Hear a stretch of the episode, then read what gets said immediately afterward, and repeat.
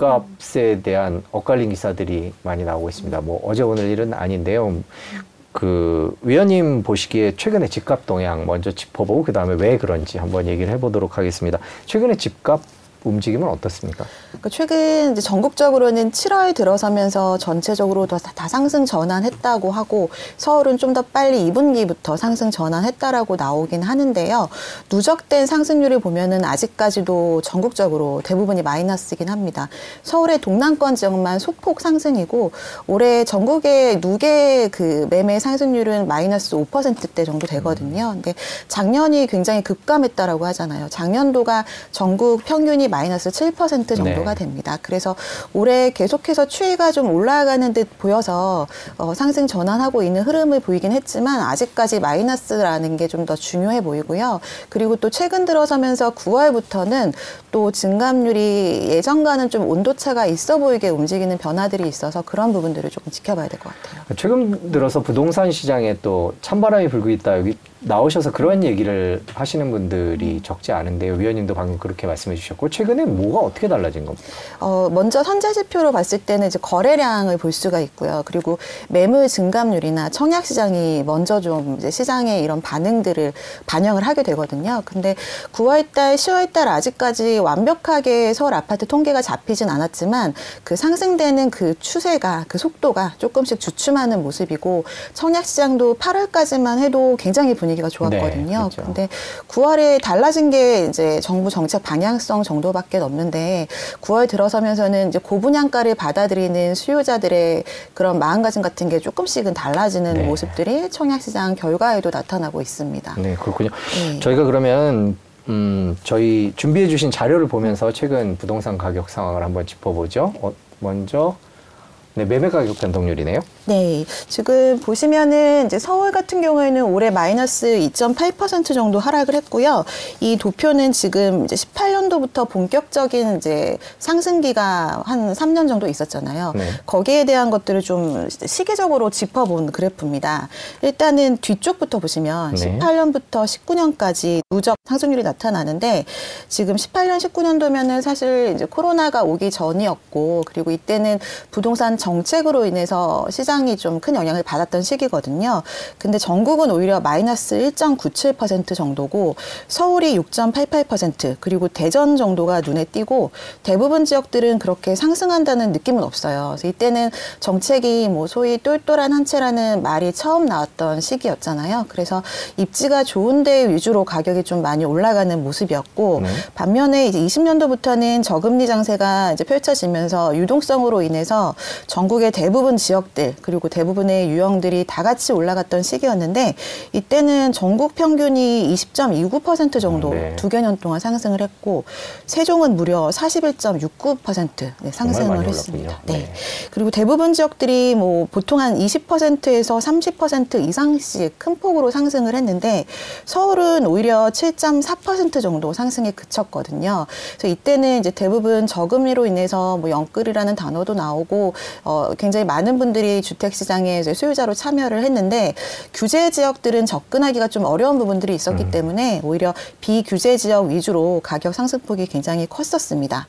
근데 이게 이제 22년도 들어서면서 고금리가 시작이 되니까 네. 그게 또 속도가 작년 뭐 10월부터는 굉장히 빨랐었잖아요. 네. 그래서 그 대출금리 하단이 5%대 정도로 굉장히 좀 단기간에 많이 오르다 보니까 전국이 다 마이너스 기록했고요. 22년부터 현재까지 전국이 12%, 서울도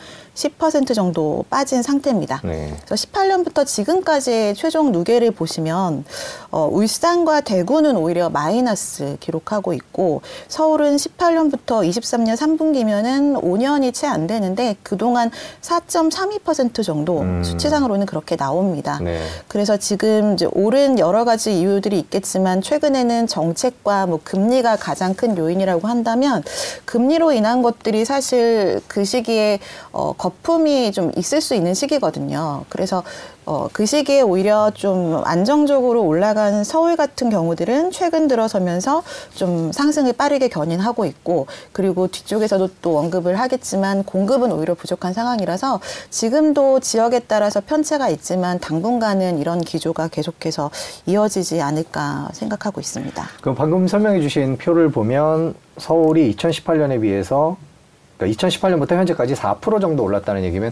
지금의 가격 수준이 거의 2018년 수준까지 내려왔다 이렇게 봐도 되는 건가요? 이 변동률로 봤을 때는 그렇습니다. 근데 금액적으로 봤을 때는 네. 이제 굉장히 좀 비싼 지역들은 굉장히 많이 올라가 있는 네. 건 사실이고 서울 안에서도 좀 편차가 많이 큽니다. 그럼 지금은 보시기에 가격이 많이 떨어졌다가 작년에 많이 떨어졌다 올해 지금 소폭 올랐는데 네. 지금 그러면 예전으로 따지면 몇 년도 가격 수준에 와 있다 이렇게 봐야 될까요? 음, 지금 서울은 전고점 대비 동남권 같은 경우에는 80% 수준까지 올라왔다라고 얘기를 하고 있는데 금액으로 봤을 때 사실 압구정동의 뭐 재건축 아파트 음. 이런 데는 최고가를 지금도 갱신을 하고 있고요. 대부분의 뭐 평, 평균을 보자면은 20 20년도 뭐 이 정도 수준까지는 가격이 좀 올라간 걸로 보여집니다. 네, 그렇군요. 자, 다음에 주신 자료가 매매 거래량 자료입니다. 이 거래량도 저희가 가격 전망을 할 때 많이 쓰- 쓰는 자료인데 설명을 좀 해주시죠. 네, 거래량도 언론 보도에서는 굉장히 좀 뭐 많이 늘었다라는 단어들이 눈에 띄었었는데 전년도와 비교하면 굉장히 많이 그 늘었습니다. 이게 지금 2022년도 그래프 보시면 그냥 육안으로 보기에도 굉장히 뭐 역대급 네. 거래가 안 된 시기잖아요. 네. 근데 올해는 3분기까지를 이제 적어 놓은 거긴 하지만 전년 대비해서는 두 배 가까이 거래가 증가를 한 건 사실인데 네. 지금 빨간 실, 그 점선이 평년의 평균이거든요. 네. 평균이 7만 8천 건 정도 보통 거래가 됐는데 아직 3분기까지 했을 때 2.8만 건이기 때문에 4분기의 거래량이 굉장히 좀 주요한데 최근 10월, 9월, 10월 추이를 보면은 그 증가폭이 조금씩 축소되는 모습이 보여져서 올해가 작년보다는 늘었지만 평년 수준에는 반토막 정도 수준으로 아직까지도 좀 부족하지 않나 그렇게 보여집니다. 음, 네.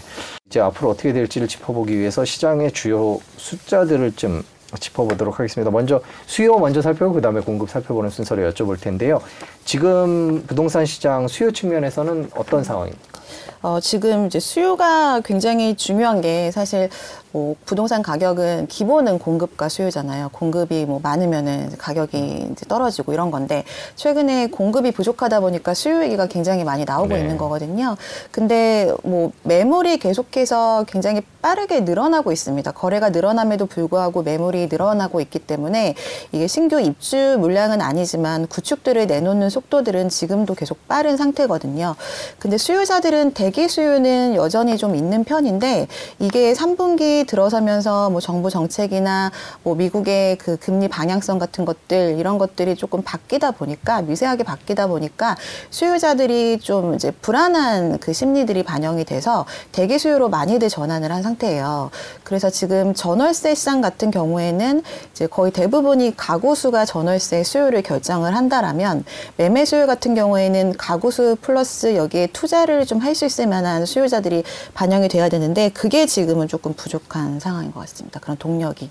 그럼 결론적으로 보면 어, 매물을 내놓는 분들은 많은데 실제로 그걸 살 사람들은 여러 가지 이유들 때문에 사지 않아서 거래량이 늘지 않고 있다 이런 얘기인데요. 저희가 거래량 자료를 준비한 게 있는데요. 보면 지금 이제 9월 달에 3,300건이니까 전 8월보다 줄어들기는 했고요. 10월은 뭐 아직 집계 중입니다만은 전반적으로 뭐 5월, 6월 때 최고를 치고 그 다음에는 조금 내려오는 추세거나 혹은 제자리인 것 같은데 어떻게 해석을 해야 될까요? 그러니까 정- 작년 말이 12월이 천 건이 안 됐거든요. 서울 네. 아파트 거래가. 네. 근데 올해 1월부터 정부 정책 발, 발표되면서 그게 거래가 늘어나다가 본격적으로 5월부터 굉장히 크게 증가를 했고 최근에 9월, 10월이 아직 완전한 집계는 안 됐거든요. 네. 근데 반영이 된다 하더라도 그동안 증가했던 속도만큼은 좀 따라오지 못할 정도인 것 같아서 앞으로 거래량은 뭐 지금 수준에서 소폭 감소하거나 지금 수준을 유지하는 정도로 흘러갈 걸로 좀 예상이 됩니다. 네, 그 집을 내 집 마련을 할까 생각했던 분들이 망설이는 대표적인 이유가 금리 문제일 것 같아요. 뭐 아까 네, 금리 얘기 네. 얼핏 해주셨는데 그거는 지금 상황을 어떻게 봐야 될까요? 그러니까 지금 이제 수요가 주택 가격을 좌지우지하는 상황이 됐거든요. 공급이 거의 좀 없다 보니까. 근데 수요는 소득이 지금 거의 증가하지 않는 상황이기 때문에 이런 대출을 받아서 가수를 일으켜서 집을 사야 되는 대부분의 그런 상황이 오다 보니 이게 대출 제도나 금리가 굉장히 큰 영향을 줍니다. 근데 9월 달에 정부에서 이제 발표한 자료에 따라서 뭐 특례보금자리로는 일반형이 일단 사라졌고 그리고 시장에서도 기준금리는 동결됐지만 시장금리 같은 경우는 9월부터 굉장히 조금 늘어나기 시작해서 지금은 하단이 4% 후반대 5% 가까이도 되고 있거든요. 네. 그래서 지금 뭐 경험상 보면은 대부분 소비자들이 어, 5% 이상이 되면은 주택을 구입하는데 좀 더 신중해지는 것 같아요. 그게 굉장히 부담으로 느껴지는 상황이라 앞으로는 그냥 무조건 집을 사기보다는 이 이자 부담을 하- 해도 이게 충분히 올라갈 만한 그런 주택에만 매입을 하기 때문에 가격이 아예 좀 최저가가 나오거나 아니면 개발 호재가 단기적으로 있거나 그런 상황이 발생해야 거래를 좀 할 수 있는 상황이라 뭐 지금 같은 수준에서는 계속해서 거래량도 주춤하고 매물은 계속해서 좀 이 상태를 유지하는 상황이 올 것 같습니다. 금리가 그런 영향을 미친다라고 보고 있는데 저희 그 경제적 살롱에 나오시는 전문가분들이 특례 보금자리론 중단된 만큼 딱 찬바람이 불고 있다. 뭐 이렇게 평가하시는 분도 있는데 지금 이제 추석 지나고 나서 부동산 시장이 찬바람이 부는 듯한 분위기가 나오는 이유는 뭐라고 생각하십니까? 어, 그 9월달 9월 26일인가에 저 국토부에서 발표를 했었잖아요. 그 안에 한 내용 중에 이제 특례보금자리론도 있었고, 그리고 PF에 대한 얘기나 여러 가지 정책이 들어가 있었는데, 어, 특례보금자리론이 좀 대표적으로 그딱 그 사용 사용이 중단됐기 때문에 실질적으로 반영되는 부분이긴 하고요. 내용들을 전체적으로 봤을 때도 이제는 어느 정도 연착륙을 했기 때문에 이 정책도 정상화를 시키겠다라는 의지가 좀 보였거든요. 그래서 완화를 사실 상반기 때 대부분의 완화를 1월에 발표를 해버렸는데 그걸 9월 들어서면서 조금 브레이크를 거는 모양새이기 때문에 어, 대표적으로는 특례보금자리론 그리고 대체적인 부동산에 관련된 정책들이 조금씩 강화가 된다라고 판단을 하는 것 같습니다. 그 최근 당정 회의에서 보면 특례보금자리론에 대한 언급이 있었는데 물론 이제 일반형을 준다는 거를 되살리겠다는 뜻은 아니지만 뭐 조금 더 할 수도 있다 서민형 같은 경우에는 그런 얘기가 나오는데 그런 전망에 대해서는 어떻게 생각하세요? 그게 굉장히 내년도 전망을 그 판단할 수 있는 하나의 그 변수인 것 같아요. 이게 아까도 말씀드린 것처럼 지금 공급도 당분간 빠르게 입주 물량이 늘어날 수는 없고 내년도는 네. 그리고 이제 소득도 계속 그렇고 경제 성장률도 그렇게 좋지는 않은 전망이기 때문에 이게 대출 제도를 어떻게 하느냐 그리고 시장 금리를 어떻게 하느냐에 따라서 이제 수요자들이 움직이든 아니면 계속 기다리든 이렇게 선택을 할 거거든요. 근데 내년도에도 특례보금자료론 같은 상품들이 뭐 거래 절벽이 만약에 오고 계속해서 또 가격이 침체되고 그게 너무 좀 경착륙이 또 예상이 된다라면은 비슷한 상품들이 출시될 가능성은 있을 것 같습니다. 네, 그렇게 된다라면은 다시 또 뭐 거래량 늘어나면서 뭐 일부 지역들은 가격 상승할 수는 있을 것 같고요. 그렇지만 정부에서도 주택 가격을 뭐 상승시키겠다라는 정책을 쓰는 건 아니거든요. 서민들을 위한 지원책이나 그리고 주택 시장이 좀 안정화되기를 바라는 거기 때문에 그렇게 빨리 또 그런 상품을 출시하지는 않을 것 같, 같지만 만약에 이제 출시가 된다라면은 영향은 분명히 있을 것 같습니다. 자, 저희가 지금 수요 얘기를 해봤고요. 공급 얘기를 좀 여쭤보겠습니다. 최근에 뭐 일단 공급이 신규 공급이랑 기존의 시장에 나오는 매물 공급 두 가지를 나눠서 여쭤볼 텐데 일단 아까 처음에 말씀해 주셨지 매물은 빠르게 늘고 있는 건 맞는 거죠. 네, 도표를 준비를 한게 네. 하나 있을 텐데요. 네. 네. 제 거래량은 뭐 지금 보시면은 이 올해 들어서면서부터 저 빨간색 선이 이제 매매고 네. 그리고 파란색이 전세 거래량인데 네. 어, 거래량이나 전세 전세나 매매나 둘 다 올해 들어서 거래량이 굉장히 늘어났고 네. 또 최근 들어서면서는 미세하게 조금 꺾이는 모습을 볼 네. 수는 있어요. 네. 그래서 거래량은 둘 다 늘어났지만 저 매물 증감에서는 굉장히 좀 차이를 보이거든요.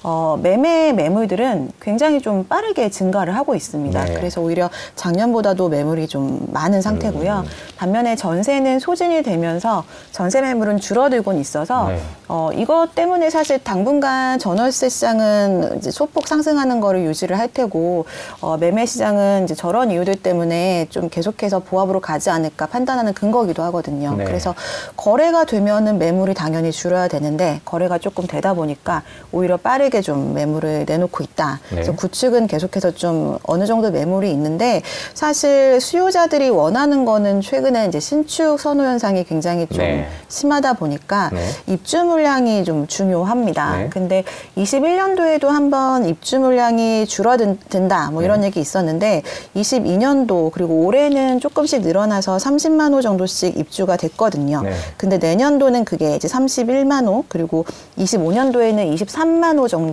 어 이제 계속해서 감소가 됩니다. 네. 근데 평년이 한 33만 호 정도 입주 물량이거든요. 예, 그래서 요, 요 파란색 선이 33만이군요. 그러니까. 네, 그렇습니다. 근데 이게 이제 내후년이 되면은 평년 수준의 10만 호 정도가 부족한 이제 매물이 에, 입주 물량이 되고 어, 지방보다는 수도권에서 더 입자 물량이 현저히 줄어들고요. 그리고 수도권 중에서도 서울이랑 서울 서울과 인접한 경기도 지역들이 물량이 더 없습니다. 네. 그래서 서울과 그 서울 주변 지역들의 공급 부족이 신축은 굉장히 좀 심각할 걸로 예상이 됩니다. 지금 저 표에서는 파란색이 수도권인 거죠? 네, 그러니까 수도권. 네. 예, 이게 부족할 거다. 요 말씀이신 네, 이거를 뒤쪽에 보시면 네. 인구수 대- 대비해서 입주 물량이 어느 정도 비율인지를 네. 한번 그 계산을 해봤어요. 그래서 지금 2023년도부터 25년까지 있는 입주 물량을 인구수로 그냥 나눈 비중인데 네. 보시면 빨간색으로 표시한 것들이 좀 부족하다라는 네. 그 그래프인데 보시면 딱 보더라도 서울이 굉장히 좀 부족한 거 네. 보이실 겁니다. 네. 근데 이게 인구수 대비해서 부족한 지역들의 특징이 뭔지를 좀 봤더니 어그 좀 오래된 시- 그 도시들 대도시들 음, 뭐 네. 서울이나 뭐 광역시 뭐 이런 네. 지역들이 좀 부족한 걸로 나타나는데 네. 그 이유가 아무래도 그 택지 개발 사업이 아니라 이제 구도심을 재건축 재개발해서 어, 입주 물량을 늘려야 되는 도시들이 이제 오래된 도시들인데 재건축 재정비가 안 된 지가 좀 굉장히 오래됐어요. 네. 그러다 보니 도심권 위주로 입주 물량이 부족한 상태고 지방은 인구도 좀 빠르게 줄어들고는 있어서 물량이 부족하더라도 어, 상대적으로 영향이 덜한데 이렇게 서울 같은 경우들은 아무래도 인구는 줄어들지만 가구 수가 굉장히 늘어나고 있는데 이제 입주 물량이 저렇게 좀 제일 부족한 상태면은 이게 이제 중장기적으로는 영향을 네. 분명히 미칠 수는 있을 것 같습니다. 그 공급 얘기를 할 때 저희가 제일 많이 나온 얘기가 그럼 결국에는 이렇게 공급이 주, 줄어들고 나면 아파트 짓는데 시간이 걸리니까요. 네. 뭐 2, 3년 뒤에는 공급 부족 때문에 결국 집값이 다시 오르는 그런 일이 생기지 않겠느냐라는 걱정을 제일 많이 얘기를 하는데요. 네. 그거에 대해서는 어떻게 생각하세요? 서울 같은 경우에는 그, 어, 그럴 가능성도 없다라고 말씀드리지 못할 것 같아요. 음. 이제 보시는 것처럼 이제 서울이나 서울 주변 지역들, 뭐 성남이라던가 뭐 이렇게 좀 일기 신도시 위주로는 지금 신축 입주 물량이 굉장히 부족한 지가 오래된 상태거든요. 그리고 지금도 사업 이 잘 안 되고 있기 때문에 지금 아까 그래프는 24년 5년까지 나타났지만 그 이후에는 더 심각하게 감소를 할 가능성이 높습니다. 네. 그래서 전국이 다 이런 어, 신축이 부족한 거에 영향을 받는다고 말씀드릴 수는 없지만 서울이나 뭐 경기도, 인천 뭐 이런 지역들은 분명히 어느 정도의 영향은 있을 거고요. 그게 이제 집값에 영향을 미치는 거는 이제 인구보다는 가구 수거든요. 근데 서울은 이제 인구들이 유출이 되고는 있는데 그 유출되는 특성들을 보면은 한 가정 단위로 뭐 경기도나 뭐 인천 같은 지역으로 좀 더 넓고 쾌적한 환경을 선택해서 나가는 경우들이 있는데 들어오는 세대 수가 더 많습니다. 이게 1인 가구 같은 경우들이 서울에서 굉장히 좀 많이 늘어나고 있는 상태고 저희는 이제 지방에도 상담을 많이 다니는데 예전에는 지방 분들한테 뭐 서울 부동산 얘기 할 일이 없었거든요. 근데 최근에 대부분의 또 자녀들이 서울로 또 그 거주를 하고 있고 이런 이유들 때문에 서울에 있는 주택들을 뭐 자녀들 명의로 사주고 싶다 이런 분들도 꽤 늘어나서 수요는 계속해서 뭐 서울 위주로 많은 상태인데 공급은 보신 것처럼 신축이 계속 없는 상태고 재건축 재개발이 당분간도 또 계속해서 어려울 거라고 예상이 돼서 공급 부족의 영향을 분명히 받을 수는 있을 것 같습니다. 저희가 12월에 물론 내년 부동산 전망을 또 준비를 하겠지만 일단 지금 이 시점에서 봤을 때 올해 말 내년 부동산 가격 수준은 어떻게 움직일까요? 어, 내년도도 어, 지금이랑 크게 상황이 변하지 않는다는 전제 하에서는 어, 굉장히 이렇게 말씀드려도 될지 모르겠지만 안정적으로 흘러갈 것 같습니다. 크게 요동칠 일이 별로 없을 것 같아요. 그 작년 말에는 이제 급락했었잖아요. 근데 그때는 이제 고금리가 너무 단기간에 빠르게 금리가 올라가고 이런 것들이 준비가 안 된 상태에서 그랬던 건데 그래서 작년을 전체적으로 보면은 작년 1월부터 연말까지는 이제 마이너스 금리가 굉장히 좀 컸다면 올해는 1월부터 지금까지가 오히려 금리가 계속해서 낮아진다는 체감이 되고 있어요. 근데 올해 말에는 소폭 시장 금리가 인상이 되겠지만 내년도는 크게 금리가 금리를 뭐 어, 감히 뭐 예측하기는 어렵지만 내년도는 금리가 크게 인상되거나 크게 인하할 가능성은 좀 지금으로선 적어 보이거든요. 그럼 이 상태에서 쭉 유지하는 방향이 될 것 같고요. 정책적으로나 뭐 내년도 총선이 좀 네. 준비가 되어 있긴 해서 그런 것들의 영향이 단기간 있을 수는 있지만 전반적으로 봤을 때는 큰 변화 없는 한 해가 되지 않을까 예상이 됩니다. 정부 정책은 어떻게 바뀔 거라고 보세요? 올해 결국에는 올해 되돌아보면 2023년 부동산 가격은 정- 결국 정부 정책이 결정한 꼴이 됐습니다. 지금 지나고 나서 보니까 내년에 총선이 있어서 뭐 더 이상 적극적으로 개입 안 할 거라는 얘기도 있고 뭐 총선 끝난 뒤에는 또 어떻게 할 거다라는 얘기도 있고요. 여러 얘기가 있는데 그런 관계는 어떻게 전망하고 계세요? 내년도에 뭐 특례보금자료론 같은 그런 상품들이 출시될 가능성은 여전히 좀 어느 정도는 있을 거라고 예상이 되고요. 전반적인 정책 같은 경우에는 사실 지금 다 거의 대부분 규제를 완화했기 때문에 더 이상 특별히 뭐 규제 완화를 할 것도 없고 또 지금 시장이 그렇게 활발하게 움직이진 않는 상황이라서 강화를 하기도 어려운 상황이거든요. 그리고 또 동남권 위주로는 가격이 계속 신고가를 찍고 있기 때문에 뭐 토지거래 허가 구역이라던가 규제 제약을 풀거나 하는 것도 굉장히 부담스러울 거라고 예상이 돼서 정부 정책도 큰 그 변화는 없을 거고 오히려 지금 올해 이제 법 통과를 못한 여러 가지 사항들이 있거든요. 뭐 분양권, 그 실거주 그 아직 폐지가 안 된 부분들이나 취득세 같은 것들 그게 11월에 이제 마지막 올해 그게 될지 안 될지가 결정이 되는 시기라서 11월에 그 변수가 하나가 있고요. 내년도에는 정부 정책 같은 경우에도 큰 변화는 없겠지만 뭐 그 선거로 인한 뭐 일기 일기 신도시 같은 뭐 그런 거나 GTX 같은 영향들은 좀 다소 있을 거고 오히려 최근에 그 공시 가격을 다시 좀 이렇게 합법적으로 좀 안정적으로 하는 변화를 주겠다라는 발표가 있었어요. 그래서 그동안 정부 정책에서 조금 하나씩 어긋나 어긋난다고 표현하기 그렇지 만 정부 정책에서 좀 정돈돼야 될 부분들이 이제 몇 가지가 있는데 내년도는 시장 흐름도 크게 요동 없을 거고 정책도 크게 뭐 변화가 없는 시기이기 때문에 그런 좀 손봐야 될 것들을 조금 안정화시키면서 손질하는 시기가 내년도 되지 않을까 예상이 됩니다. 지금 우리나라나 전 세계적인 경제 상황이 부동산에 어떤 영향을 미치고 있고 앞으로 어떻게 될까를 좀 여쭤보고 싶어요.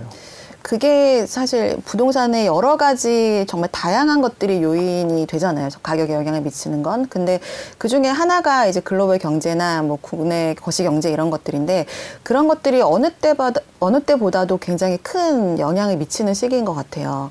그러니까 예전에는 뭐 수요와 공급이나 뭐 정책이나 뭐 개발 호재 이런 단편적인 것들로 가격 그 예상을 했다라면은 지금은 뭐 미국의 기준금리 굉장히 큰 영향 미치고 있고 전쟁도 뭐 여기저기 서 하고 있기 때문에 그런 것들이 내년에도 분명 조심스럽고 그게 또 개인의 경제에도 아마 굉장히 체감이 되실 겁니다. 이게 금리가 지금 뭐 우리가 올라갈 거냐 내려갈 거냐 예상을 하고는 있지만 지금 현재의 금리만으로도 사실 굉장히 압박감을 느끼는 분들 많으시거든요. 금리가 뭐 신용대출 금리는 지금 뭐 9%대 정도 나오시는 네. 분들도 계시고 주택담보대출 같은 경우에도 5%대 수준이면 예전에 이자 부담 크게 안고 뭐 집 사시거나 뭐 다른 것들 하셨던 분들은 지금도 충분하게 압박감을 느끼고 있는데 내년에는 뭐 시장 금리가 올라갈 수도 있다라는 그런 또 전망도 나오니까 그것 때문에 또 여러 가지 활동들이나 뭐 매입이나 매각 같은 것들에 심리적인 제약을 받는 것도 사실일 것 같고요. 그 모든 것들을 결정하는 게 거시 경제나 뭐 글로벌 경제이기 때문에